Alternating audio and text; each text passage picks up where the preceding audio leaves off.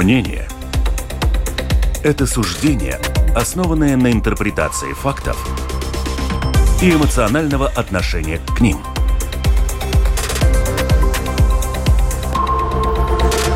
Открытый разговор с Ольгой Князевой на Латвийском радио 4.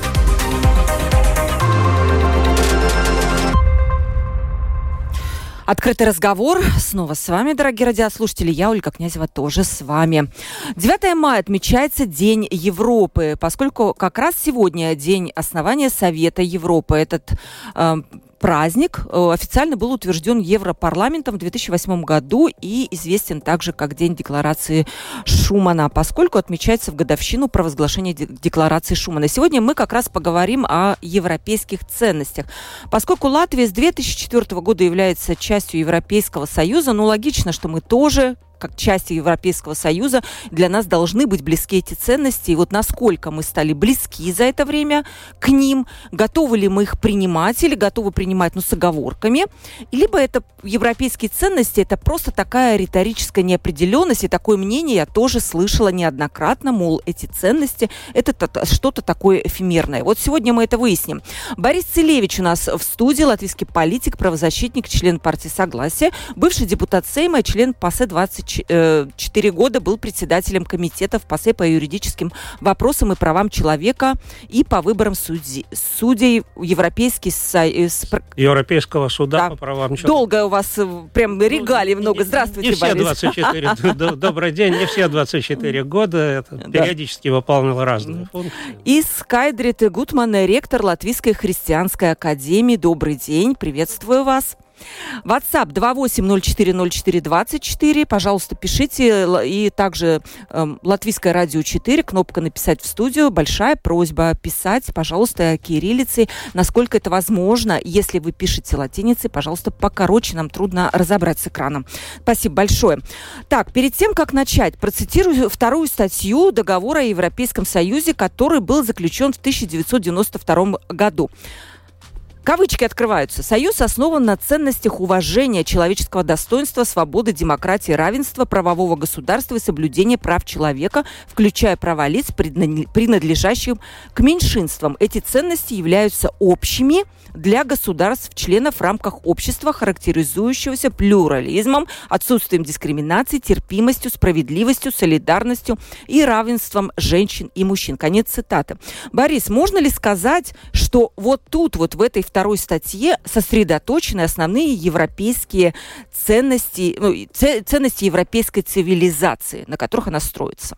Ну, собственно говоря, так государства-члены сказали. То есть mm-hmm. это те государства, которые входят в Европейский Союз, согласились об этом. Конечно, все не так просто. Mm-hmm. Этот текст согласовывался очень долго и сложно. Как известно, такие документы должны быть приняты единогласно.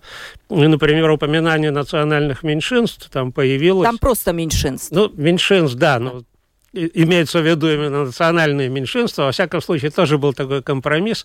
Это Венгрия очень долго пробивала, и поскольку для Венгрии проблема национальных меньшинств – это такой один из приоритетов внешней политики, ну вот в итоге согласились вот на такую формулировку, хотя э, многие государства, члены Евросоюза, никаких прав там меньшинств не признают, например, Франция или Греция просто как бы отрицают эту концепцию. Э, то, то есть, в общем, это, конечно, на определенный компромисс. Сформулирован это в самом общем виде, в самых общих словах, но в общем, да. А где еще? Может быть, вы знаете, вы столько лет э, работаете вот с, с Европой, с Евросоюзом. Может быть, есть какой-то документ, в которых вот определены эти европейские ценности? Либо это вот все так размыто, это единственное, что я такое нашла более-менее конкретное? Знаете, я думаю, что реально как бы искать вот какой-то документ, где сформулированы ценности или там идеология, как мы говорим, говорили раньше, это занятие не очень перспективное. Известно, что ценности каждого общества отражаются в э, нормативных актах, каких-то юридических нормах, в законах, по которым это общество живет. И вот здесь мы можем посмотреть совершенно конкретно. Евросоюз не единственная э, европейская организация, есть Совет Европы, который четко провозглашает, что э, основные цели которых он пытается, пытается достичь Совет Европы, это добиться демократии, права человека и верховенство закона. Это три взаимосвязанные конвенции, каждая из которых имеет совершенно конкретное содержание. Демократия в первую очередь о власти, о том, как формируется власть, права человека – это права индивида, верховенство закона это судебная система в первую очередь и вообще любые возможности ограничения каких-то прав человека. ОБСЕ занимается больше несколько другими вопросами. Это мир, безопасность и сотрудничество. Вот это тоже основные ценности, которых современная Европа пытается достичь и обеспечить. И, наконец, Евросоюз, э, видите, тот документ, который вы процитировали, отражает э, определенную стадию развития Европейского Союза. Ведь вначале, как известно, Европейский Союз был создан как союз угля и стали – это и... про, как раз про Шумана. Да, да. Э, ну, и цель была совершенно конкретная – объединить главные э, как бы индустриальные системы, э, которые э, использовались для подготовки очередной войны. Ведь Франция и Германия воевали столетиями между собой.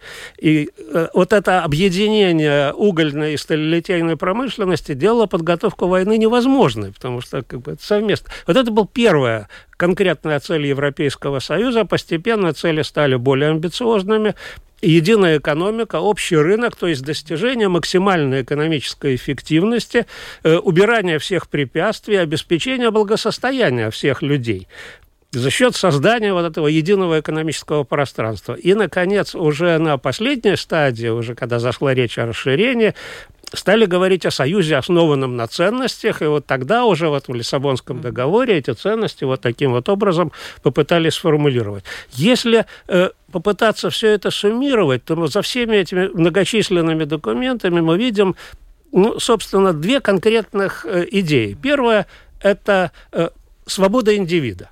То есть человек сам имеет возможность решать, как жить, где работать, с кем спать и так далее. И, э, конечно, определенные ограничения есть. Как известно, свобода каждого э, индивида кончается там, где начинается права и свобода другого да. индивида. И второй момент, который действительно характерен именно для Европейского Союза в первую очередь, это солидарность. Вот мы об этом мало говорим, э, но э, это уже скорее моральная обязанность э, индивида в современном европейском обществе помогать другим, помогать более слабым. Ведь сама идея Евросоюза – это определенное ну, перераспределение. То есть богатое государство вносят деньги в общий европейский фонд, а более бедные из этого фонда средства получают. То есть вот идея солидарности заложена в самой основе Евросоюза. Поэтому, поэтому я думаю, что мы можем, имеем все основания вот коротко сформулировать современные европейские ценности именно в таком виде. Первое – это свобода. Свобода индивида. Э, второе – это солидарность. И уже из этих ценностей вытекает целый ряд принципов, о которых мы спорим, э, по которым есть разные мнения у разных. Да, конечно, они у меня эти есть. Э, вопросы по поводу того, насколько Латвия интегрирована вот все две вещи, про которых вы говорите. Но немножко позже. Эскадр-то ваш, вот смотрите, по документам мы разобрались. Вот Борис нам квалифицированно все объяснил, где что записано. А если говорить с точки зрения человеческой, как вы бы их понимали? Вот мы с 2004 года в Европейском Союзе. Как вы понимаете европейские Интересно, Борис начал, спасибо вам, а, раскрыв этот политический экономический дискурс э, Европейского Союза и общего мышления, в, основу которого, конечно, лежат э, ценности и определенное отношение к личности. Вот, но я смотрю на этот вопрос как академическое лицо и вижу, что европейская цивилизация создавалась в течение многих тысячелетий. И в основу европейской цивилизации, если уж мы лежим, мы говорим об этом. Я вспоминаю даже Ноя и благословление сыновей трех. И Яфетиту данное э, благословление, что он войдет в духовное пространство, открытое ше, э, семитам. То есть в основу европейской цивилизации все-таки лежит те, э, те ценности, которые создавались христианством. И вот я никогда не скажу про человека, зная это, индивид. Никогда. Потому что индивидом только называют в, антропологии христианской и иудейской, индивидом называют животных. А э, в европейской цивилизации в основе лежит персон, перс личность или же э, персонība на латышском, да, и персонализация человека, особой роли человека в этой цивилизации, ценность человека. Вот Борис правильно говорил о солидарности. А солидарность возможна только в том случае, если мы другого человека видим такими же глазами, как смотрим на себя. Любить другого – это очень древний призыв, но любить другого как самого как самого себя, Лук. И поэтому э, вот эти ценности, которые мы заходим в духовное пространство, которое является культурой слова и особого отношения к личности, вот это для меня европейская цивилизация. И когда Борис вспоминал Шумана и вы, mm-hmm. спасибо за это, я помню, что Шуман в своей известной речи, потом я особенно смотрела, сохраняется ли это в, Лиссаб... в Лиссабонском договоре, договоре и сохраняет, сохраняется. Он же упомянул, он упомянул Бенедикта Святого, он упомянул эм, этого э, Бенедикта, Кирилла и Мефодия.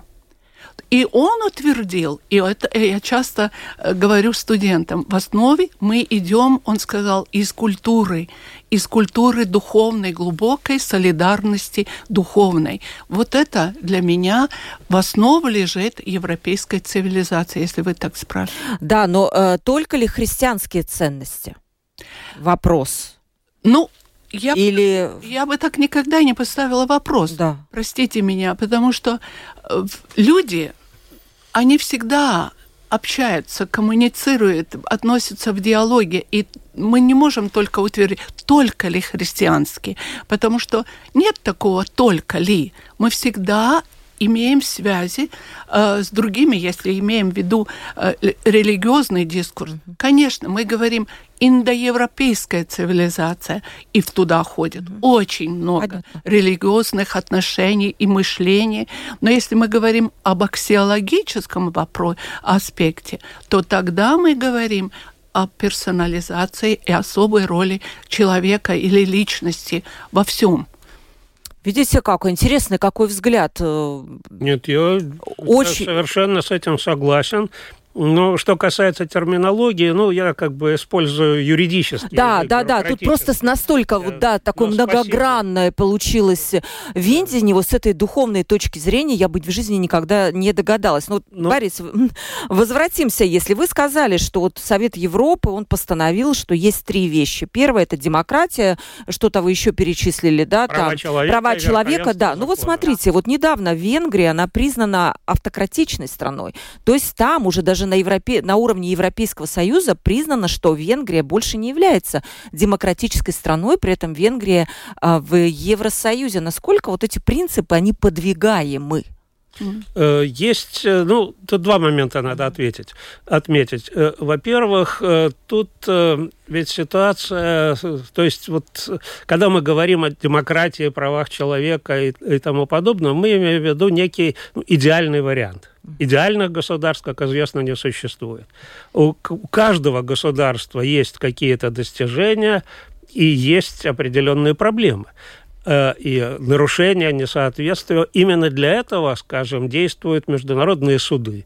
Европейский суд по правам человека, куда каждый человек, который находится в юрисдикции государства-члена Совета Европы, может обратиться со своим индивидуальным случаем, и суд говорит о том, соответствует это нормам Европейской конвенции по правам человека или нет, и все государства-члены Совета Европы признают решения суда обязательными для себя. Это уникальная ситуация вообще сегодня в мире, потому что суверенитет государств никто не отменял, и абсолютное большинство любых документов, которые принимают международные организации, там резолюции, рекомендации и так далее, они имеют только такой рекомендательный характер, это советы. А вот решения Европейского суда по правам человека являются обязательными. Mm-hmm. Поэтому каждое и демократия, и права человека, они постоянно улучшаются.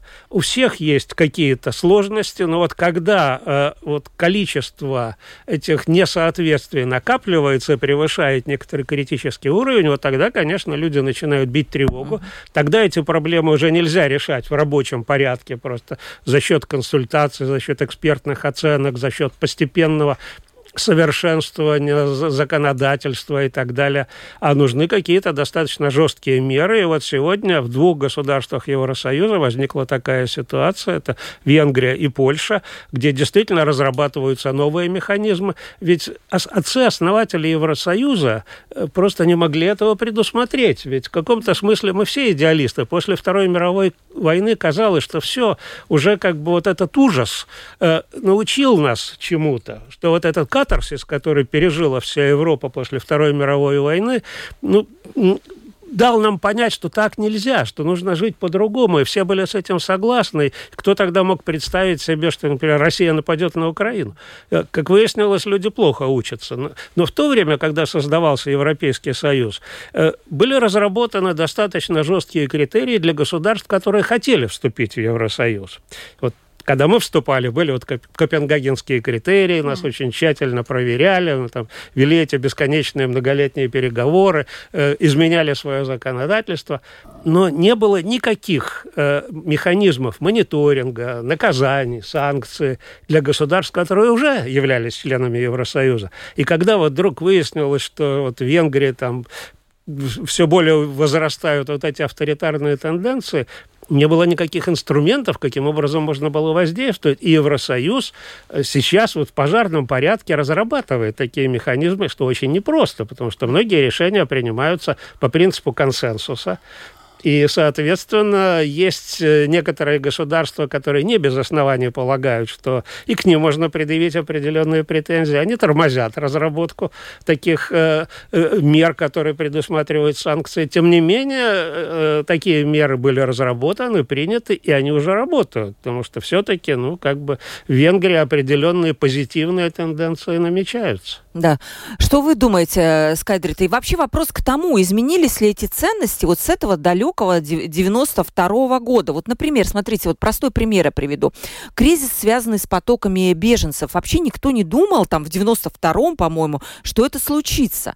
Но кризис, который недавно мы увидели, он привел к тому, что некоторые европейские официальные лица, в принципе, начали выступать с позиции, которая противоречит вот этим вот европейским ценностям, например, праву на убежище, которое тоже можно привязать к э, уважению личности, да. Я не знаю, как они, вот потом, Борис, тоже попрошу ответить на этот вопрос. Я вам скажу так, я, э, поскольку я имею философское образование, я смотрю на эти вопросы чисто философски. А, и вот э, я всегда вспоминаю тот э, случай, когда в начале Академии христианской мы пригласили э, такого очень видного э, норвежского политика рассказать нам филос философию э, Джона Роуза, который, собственно говоря, э, его труды лежат в 20 век, конец 20-го, даже начало 21-го.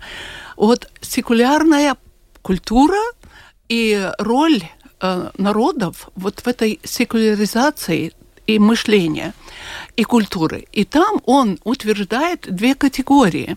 И тогда я очень улыбалась, будучи э, э, ну, все-таки верующим человеком, что мы вот в современной Европе мы будем основываться на тайснейгумс, как это будет? Справедливость. Справедливость и на солидарность.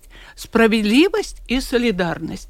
И эти ценности должны э, быть глобальными. И все книги, вот э, две эти большие его издания э, Джона Роуза, они же преподаются в университетах везде справедливость и солидарность. И вот пришел 11, 11 сентября, и вся эта философия разрушилась, потому что в мире существует конфронтация. И вы упомянули Польшу, упомянули Венгрию, они конфронтируют в некотором смысле с теми ценностями, которые объявлены. Объявить это еще не значит принять. И тогда я помню, что встретился вот э, ныне почивший уже э, папа римский Бенедикт XVI, он же Йосиф Ретцингер, слуш... Э, встретился с другим философом. И началась уже другая парадигма в Европе. Э, он встретился с Юргеном Хабермасом. очень важная встреча мюнхенская, такая, можно сказать, начало 21 века. И он, они сказали, все, секулярная культура, секуляризм, он оставляет Европу. Начинается постсекулярное развитие. И не говорите о секуляризме, они оба дискутируют. И он говорит, вот мы, про, мы говорим, что солидарность и честность, справедливость. Но Ратцингер сказал, единственный, кто сказал, что это утопия, это был Христос. Он так сказал.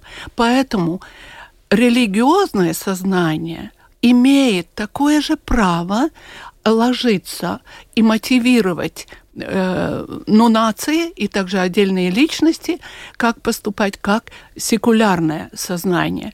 И ныне уже, когда мы живем в постсекулярном мире, можно так сказать, что очень бурно развиваются вот эти две полярные, угу. как бы, э, ну, мировоззрение, я бы не сказала, но взгляды на жизнь. И это касается Польши, где очень серьезное религиозное сознание, и Венгрии, где я бывала очень много раз, и, и вместе с этой организацией Еврокомиссии ESA, European Center for Workers Questions. То есть там как раз говорят очень много о солидарности. Но как это жить? Это другой вопрос.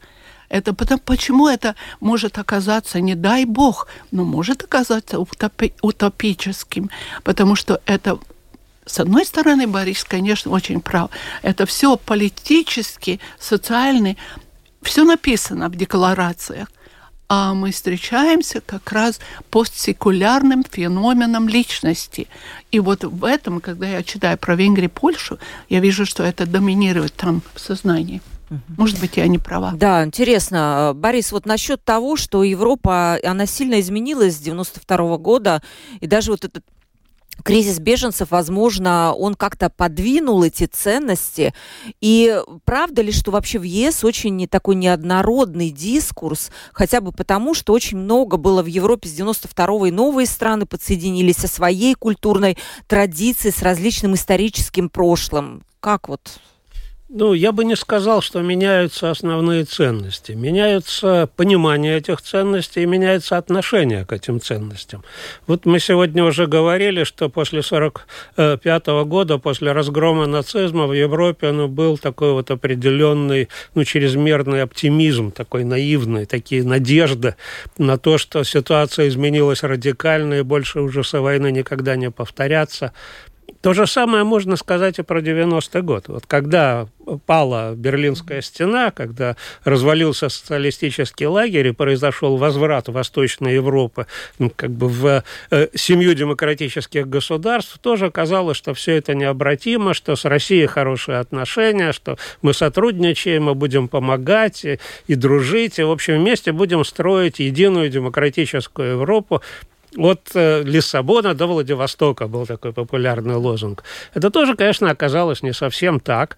Э, это очень, наверное, серьезный разговор, почему, по каким причинам. Но вот что касается беженцев, понимаете, ведь вот это э, Конвенция об убежище, она тоже стала ответом на ужасы Второй мировой войны. Ведь после Первой мировой не было. Был Нансеновский комитет, который достаточно эффективно занимался индивидуальными э, случаями, выдавал нансеновские паспорта, договаривался о том, чтобы государство приняли тех э, насильственно перемещенных лиц, которых было миллионы в Европе после Первой мировой войны, распада трех крупных империй в Европе. После Второй мировой решили принять вот, этот, вот эту конвенцию, основной принцип которой, что каждое государство обязуется предоставить убежище человеку, который в своем государстве имеет основания опасаться преследований по политическим, религиозным, этническим или другим мотивам. Этот принцип как бы закреплен международно, все его признали. Но процедуры остались национальными.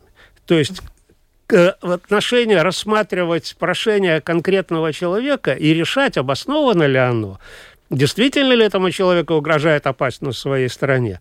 Может каждое государство индивидуально, применяя какие-то свои подходы, свои критерии. Вот Бюро Верховного комиссара ООН по делам беженцев предоставляет материалы, какие-то рекомендации, изучает этот вопрос, но решение все равно принимает там, соответствующая служба, там, компетентные институции каждого государства отдельно. И, конечно, они зависят от массы факторов, от отношения людей к этому в юриспруденции есть такое понятие пропорциональность.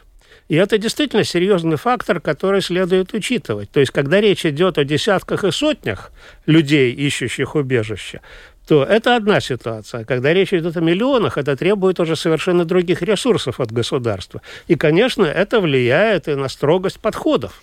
А Поэтому... я хотела у вас уточнить, э, вот я, наверное, сама не до конца понимаю, есть, э, Европа отдала странам некоторые вещи, которые они могут решать согласно своему национальному законодательству. Ну, скорее, скорее государства не отдали их Евросоюзу. Да. А, По Лиссабонскому не, договору есть... Если бы это было вот настоятельное требование все-таки привести свои национальные вот эти законодательства в соответствии с европейскими вот этими. Что бы было бы? Было бы что-то по-другому? Э, это, это невозможно. Ведь, понимаете, Европейский Союз, вот часто говорят, вот Брюссель от нас требует, Европа требует. Европейский Союз имеет ровно столько полномочий, сколько мы делегировали государства-члены. И в отношении убежища, например, ну, есть несколько основных директив, которые гармонизируют регулируют, то есть устанавливают некоторые общие принципы, ну, как, например, надо содержать лиц, ищущих убежища, как там нужно их обеспечивать, по каким принципам, общим принципам рассматривать индивидуальные заявления, но сколько принимать и, или там э, в каких случаях обязательно принимать, это в компетенции национальных государств. Поэтому тут э, возможности Европейского Союза очень ограничены. Было несколько предложений. Ну, довольно долго существовала вот, вот, вот эта э, э, система э, которая предусматривала ну, определенные принципы рассмотрения заявления, например, то, что э, государство э, за рассмотрение заявления конкретного человека отвечает то государство, границу которого он пересек первой. И вроде бы это как бы логично, вот там, где он появился, там и надо рассматривать. Но вскоре оказалось, что эта система накладывает на абсолютно непропорциональную нагрузку на средиземноморские государства, да. потому что беженцы из Африки, да, в основном, туда. в основном появляются там в Италии, на Греция, Мальте, да. в Испании. И, конечно, они взвыли и сказали, это несправедливо, давайте это отменять, давайте это дублинская система, давайте ее пересматривать. Ее отменили, ну как, формально как бы она еще существует, но реально, конечно, от отказались. Э, вместо этого предложили вот эту систему совместного распределения квот, но тут уже возмутились в первую очередь восточноевропейские государства. И э, еще в то время э, мы, как а, парламентская оппозиция, говорили, что это неправильная позиция, потому что сегодня мы не хотим помогать там Италии, Испании, а через какое-то время, возможно, такие потоки беженцев хлынут к нам через границу Так Беларуси. это вопрос к солидарности, да, как раз да. это то, о чем сказала Скайдрит, да, справедливость справедливость да. и солидарность, и иногда вот эта солидарность, она становится, вот собственно, интерес становится выше вот этой солидарности. Ну, конечно, не, но сейчас, ну и в, но в итоге мы оказываемся жертвами, потому что тогда мы отказались проявлять солидарность, а сегодня требуем, чтобы другие проявляли солидарность с нами, и теперь они нам припомнят ту позицию, скажут, а зачем? Я всегда помню, что ну, я училась в советское время в университете, когда на самом деле наши преподаватели истории КПСС говорили, что вот мы уже в развитом э, социализме, и вы будете точно жить уже при коммунизме. И состоялось комсомольское собрание университета, почему Скайдрит и Гутман улыбаются на лекциях. Я буду век это помнить, потому что я улыбалась. Дома меня учили, что это все чушь. И оказалось на самом деле чужой. Слава моему отцу и матери и всей семье Гутманов, которые это понимали резко и критично. Также я призываю смотреть с открытыми глаз, глазами на современный мир. Есть э, все-таки мы не изолирована Европа, мы находимся в глобальном мире, глобальных системах, и это тоже влияет на нас. И так просто говорить, почему это миграция так, это, конечно, с одной точки э, зрения это есть правильно, солидарность и честность. и справедливость. А с другой стороны, есть такое вот э, очень хорошая датабаза, да, World Value Survey, то есть мы начали говорить о ценностях, и я как раз приходя на, на Домскую площадь, думаю, посмотрю, как они смотрят на эти э, древние европейские категории солидарности и справедливость. World Value Survey – это очень ценная, ценная платформа изучения аксиологии современного мира.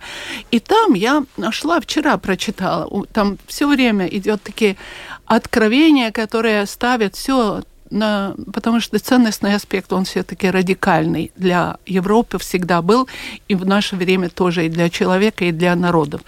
И оказывается, что солидарность и справедливость существует в тех народах, у которых высокое национальное самосознание, а в тех народах, где наци... национальное самосознание низкое – попирается или же ну, не развито национальное самосознание, там солидарность и справедливость продается. Коррупция. А у нас высокое национальное самосознание, если мы про Латвию говорим?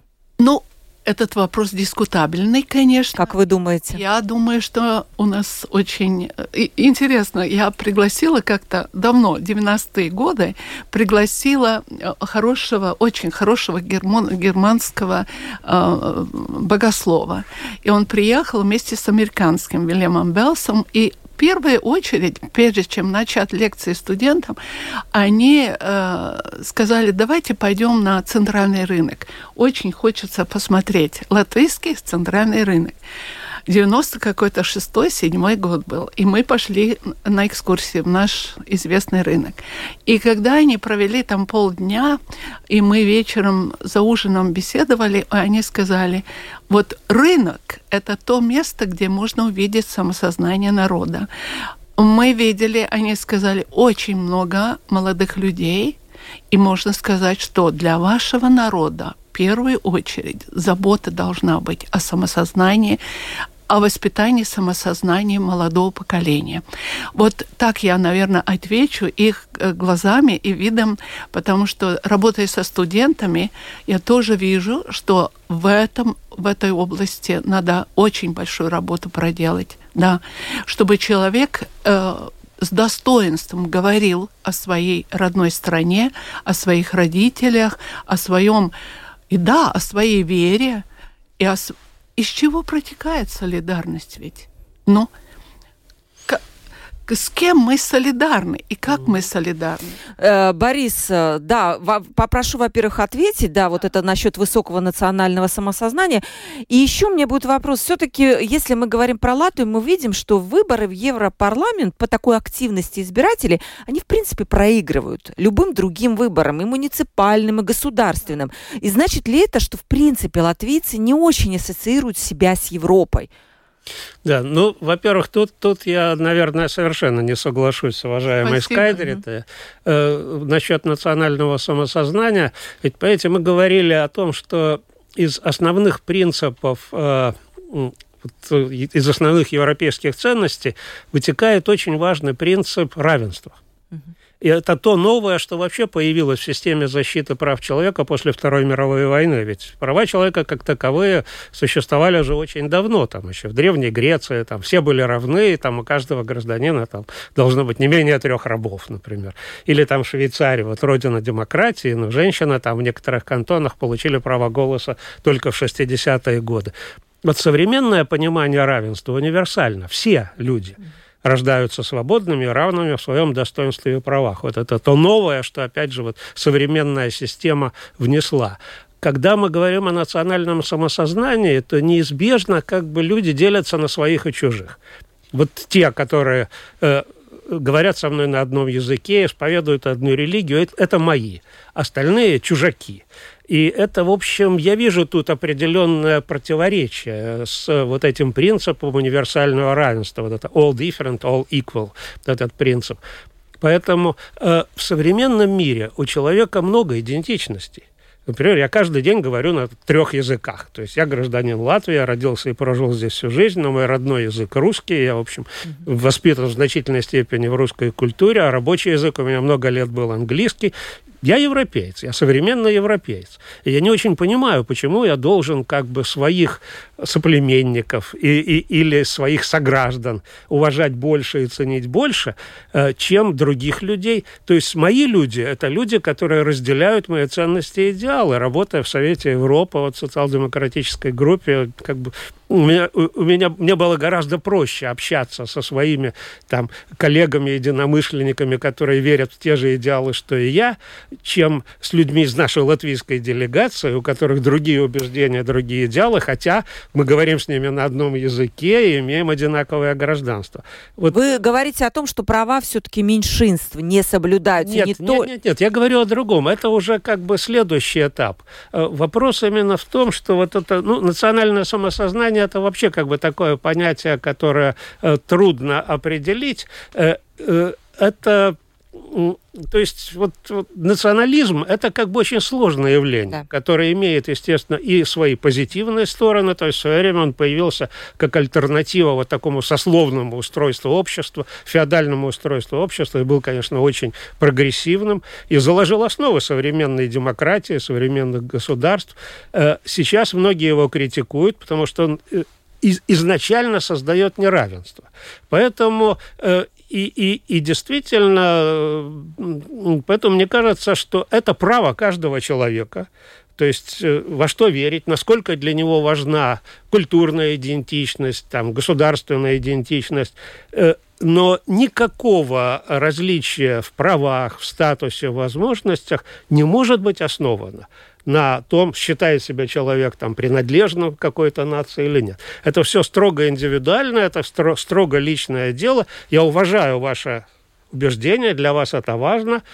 Хорошо, я как бы принимаю это во внимание, уважаю это, а я космополит, например уважайте и вы меня. И это совершенно не значит, что, в общем, как-то мы с вами там, я лучше, чем вы, или вы лучше, чем я. Вот с этой точки зрения, вот, поэтому я вот воспринимаю этот тезис важности национального самосознания с некоторой осторожностью.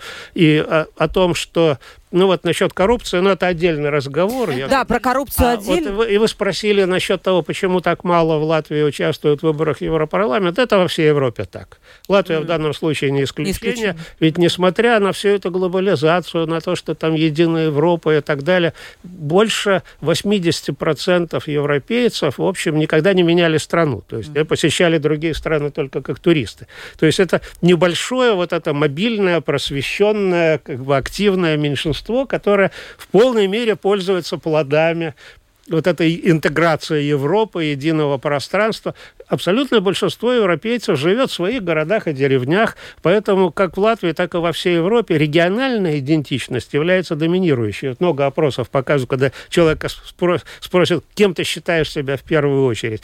Он говорит, я там, я там рижанин, или долговпелчанин, или, или там кулдыцнекс. Вот, то есть в первую очередь человек идентифицируется со своим небольшим регионом, потом с государством, и довольно немногие идентифицируются со всей Европой. Но вот у меня, например, так жизнь сложилась, что для меня это было очень важно. Я еще работая в неправительственных организациях, я очень много участвовал в международных проектах, общался с людьми, ездил там по, по, по очень многим странам, и как-то у меня вот, вот, вот этот вот эта европейская идентичность естественным образом сформировалась. И, в общем, я не хочу сказать, что это хорошо, что это пример. Но вот, вот это тоже есть, и я не думаю, что это можно оценивать в категориях там хорошо, плохо, нужно, не нужно. Это факт современной жизни. Но все-таки вопрос. Вот сегодня в Латвии, например, очень такое неоднозначное отношение к Стамбульской конвенции, да, к правам меньшинства, однополым бракам. То есть у меня так складывается такое впечатление, что вот большинство э, граждан у нас в Латвии относятся к этим европейским ценностям очень селективно. Вот здесь нам они подходят, давайте мы возьмем. Да. А вот стамбульская, ой, это что-то вот непонятное. И даже вот э, э, архиепископ рижский митрополит Збигнев Станкевич, он сказал, что да, он, объясняя это, сказал, люди просто боятся потерять свою идентичность. А, вот, э, Скайдер, это вопрос такой. А, про вот да, ваше, я... во-первых, отношение к таким непростым вещам. Я, это... я скажу также, э, я благодарю Бориса за очень такое тонкое отношение с точки зрения политической парадигмы, но если все-таки мы смотрим с аксиологической точки зрения, я скажу, что мы, собственно говоря, с Борисом стоим на одной и той же платформе, потому что когда у человека есть высокое национальное самосознание, я знаю, что политически это слово сейчас, эту категорию упомянуть не очень прилично, но я все-таки иду против течения упомяну. Национальное самосознание как раз высоко является тем аспектом, как почему ты другое национальное, э, э, человека другой национальности принимаешь как равного а не то, что я выделяю себя как особенного, особенного, потому что я, скажем, латышка там, или э, еврейка, или русская, или поль, полька, или все. Это, это как раз вот это World Value Survey доказывает, что чем выше национальное само, самосознание человека отдельного, тем э, честнее он относится к другому национальному самосознанию. Это первое. А второе, э, что касается, вы назвали европейские ценности, ну, я европейские ценности понимаю в том плане, как мы в начале разговора. А если мы говорим о том, как нам принять вот все эти декларации, то я думаю, что мы живем э, в такой ситуации, где две параллельные, э, стоят две системы. Традиционные ценности, традиционные, спокон веков, развивающиеся индоевропейские ценности. И, с другой стороны, ценности самовыражения человека, отдельных личностей самовыражения. И вот э, некоторый конфликт возникает, когда человек э, свои, свое самовыражение хочет доказать как нужное для всех. Для всех. Это ставит э, нас в определенную дискуссию. И я считаю, что дискуссия всегда это очень хорошо, и что люди имеют разный взгляд на это, это тоже хорошо, потому что европейские ценности это все-таки те ценности, которые основываются на Евангелии. И хочется, не хочется. Я, например, у нас, э, скажем, социальная работа. Я читаю антиохских отцов святых, патрологов. И они говорят об Антиохии, о ценностях, которые легли в основу европейского отношения э, к социальной работе, к, к бедным людям, к маргинальным, к выдам, ну, разного, разным группам, да. Это есть лидиутības культура. Вот как... Сочувствие. Со, э, культура сочувствия. Вот, они не отталкивание. Культура сочувствия и понимания. Культура сочувствия и понимания. Надо понимать тех людей, и мы просим что, также, чтобы они понимали традиционные ценности, которые тоже ну, на их основах развивалась европейская цивилизация. Борис, что вы думаете все-таки о селективности такой? Потому что вот такой сложный фи- фи- философический дискурс, конечно, да, можно объяснить все. Но вот если мы говорим о, о правах человека, о принципе равенства и необходимости социальной интеграции дискриминируемых групп, например, тех же самых сексуальных меньшинств, то, наверное, э, можно вот как? Как к этому относиться? Ну, я думаю, что вот эти, если мы говорим о традиционных ценностях, да. то в течение тысячелетий существования человеческой культуры ну, женщина полноценным человеком не считалась. Да, да. Женщина была собственностью, ее там можно было продавать, покупать, ее никто не спрашивал, и ситуация эта сохранялась там вплоть до 20 века.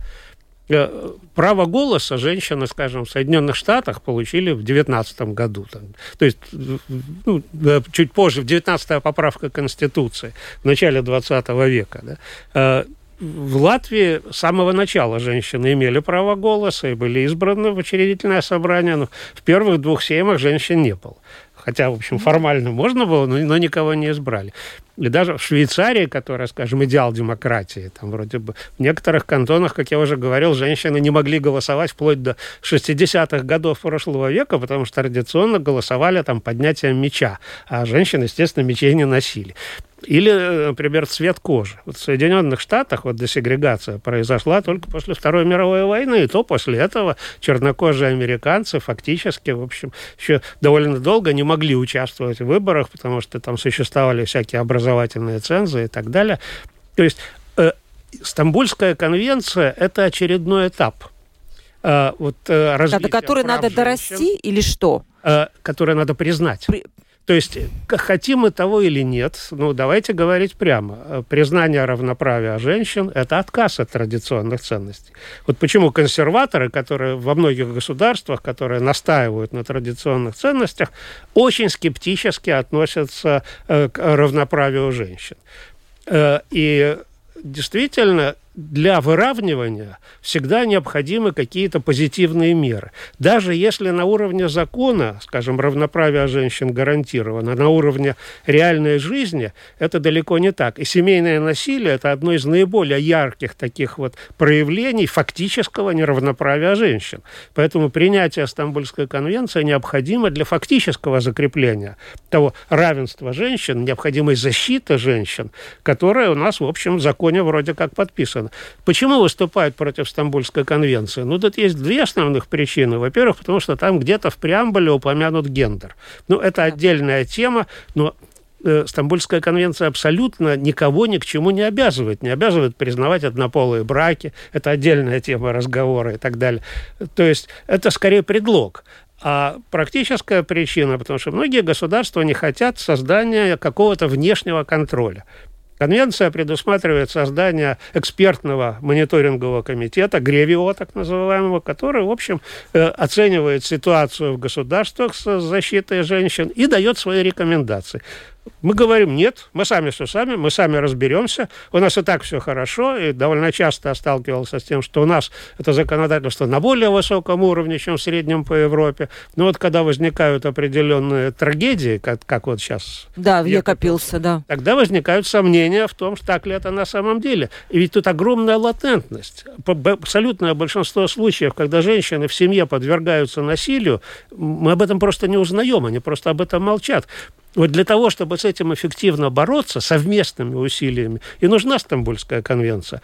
Поэтому я думаю, что да, это определенный этап развития, это определенный отход от э, традиционных ценностей в библейском понимании. Ведь Библии, там, в Ветхом Завете, там про рабство написано, там, что можно, что нельзя делать с рабами, там, там, там масса всего, в каких случаях нужно там побивать камнями людей и, и прочие вещи, от которых мы давно ушли. И то же самое касается и вот этой всей проблематики ЛГБТ, то, что мы говорим. То есть в Библии написано, таких надо убивать. То есть, э, э, да. В Ветхом Завете, извините. Нет, и в Ветхом Завете так не написано, потому что мы э, очень разно люди смотрят на Библию как Божье Слово, и э, если мы там вы, вы, вырываем из контекста какие-то отдельные, э, отдельные места, и тогда абсолютизируем, мы можем, ой, мы можем говорить и наговорить многое. Но я думаю, что наша дискуссия очень интересна для меня, во всяком случае, в том плане, что она говорит об одном, о глубоком антропологическом кризисе идентичности современной Европы. На самом деле, поэтому все... Я тоже слышала это мнение да, тоже. Да. Эта декларация, вот, она нужна, конечно, так же, как очень другие, потому что а, когда является, ну, ну, хотя в социальных сетях везде мы видим в дискуссиях, что глубокая антропологическая антропологический кризис. И вот Академия пригласила, мы пригласили из университета Бенгуриона э, очень такого ведущего специалиста по антропологии и по исследованию человеческой идентичности э, древних миров и также Европы. Вот профессора Хайма Вейса. Я думала, что придут, ну, 20, 30, 40. Нет, 500 человек каждый день. Люди просто э, хотят Э, вопросы эти решать. И вам большое спасибо, что вы такой дискуссии, здесь короткую хотя бы. Антропологический кризис, он глубокий ныне в э, идентичности. И вот э, мы должны работать, чтобы понять роль каждой личности и состава каждой личности, в конце концов, антропологически. Кто мы?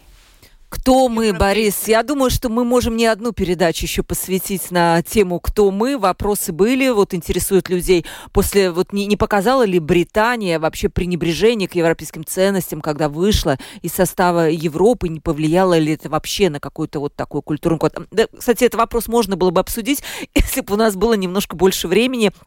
Представлю своих гостей. Борис Целевич, латвийский политик, правозащитник. Спасибо, Борис, огромное, что с юридической больше точки зрения объяснили нам вот эти самые ценности, про которые мы все слышали, но мало кто вообще знает, что это такое. И Скайдрит Гутман, ректор Латвийской христианской академии. Спасибо огромное.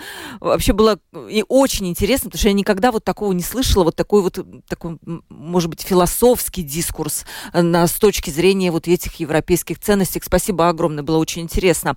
Провела передачу Ольга Князева, продюсер выпуска Валентина Артеменко и оператора прямого эфира Том Шупейко. Завтра встретимся и поговорим о а, земле, о принудительной аренде, сколько вот придется платить все-таки тем, потому что 4%, как суд конституционный признал, что это все-таки маленькая сумма, и поговорим о том, какая же будет эта цена за принудительную аренду. Всем пока!